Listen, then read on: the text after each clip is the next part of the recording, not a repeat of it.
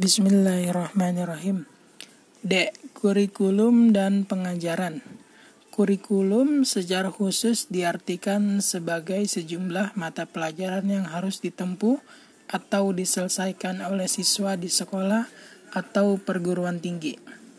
Secara umum, kurikulum itu diartikan tidak terbatas pada mata pelajaran saja, tetapi lebih luas daripada itu.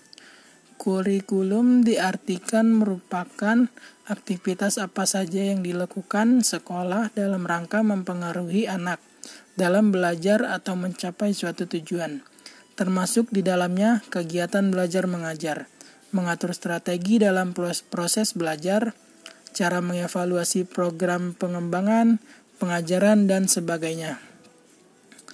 Pengajaran pada dasarnya merupakan bagian dari kegiatan pendidikan dan merupakan implementasi dari kurikulum atau atau proses operasionalisasi dan standar kompetensi dan kompetensi dasar yang terdapat dalam kurikulum. Kegiatan belajar mengajar akan berlangsung apabila di dalamnya terjadi interaksi antara guru yang mengajar dan siswa yang belajar. E. Kurikulum ideal dan kurikulum aktual. Kurikulum ideal yaitu kurikulum yang berisi sesuatu yang ideal, sesuatu yang dicita-citakan sebagaimana yang tertuang di dalam dokumen kurikulum. Kurikulum kurikulum aktual yaitu kurikulum yang dilaksanakan dalam proses pengajarannya dan pembelajaran. Kenyataannya pada umumnya memang jauh berbeda dengan harapan. Namun demikian, kurikulum aktual seharusnya mendekati dengan kurikulum ideal. Kurikulum yang kurikulum dan pengajaran merupakan dua istilah yang tidak dapat dipisahkan. Kurikulum merujuk pada bahan ajar yang telah direncanakan yang akan dilaksanakan dalam jangka panjang. Sedangkan pengajaran merupakan pelaksanaan kurikulum tersebut secara bertahap dalam belajar mengajar.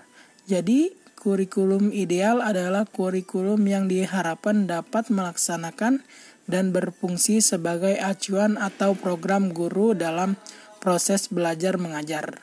Karena kurikulum itu kurikulum ini menjadi pedoman bagi guru, maka kurikulum ini juga disebut kurikulum formal atau kurikulum tertulis.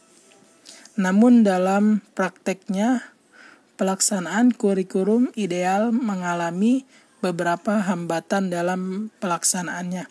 Di antaranya adalah sarana dan prasarana. Kemampuan guru serta kebijaksanaan sekolah atau kepala sekolah karena hal tersebut, maka guru hanya bisa melakukan kurikulum sesuai dengan keadaan yang ada. Inilah yang disebut kurikulum aktual.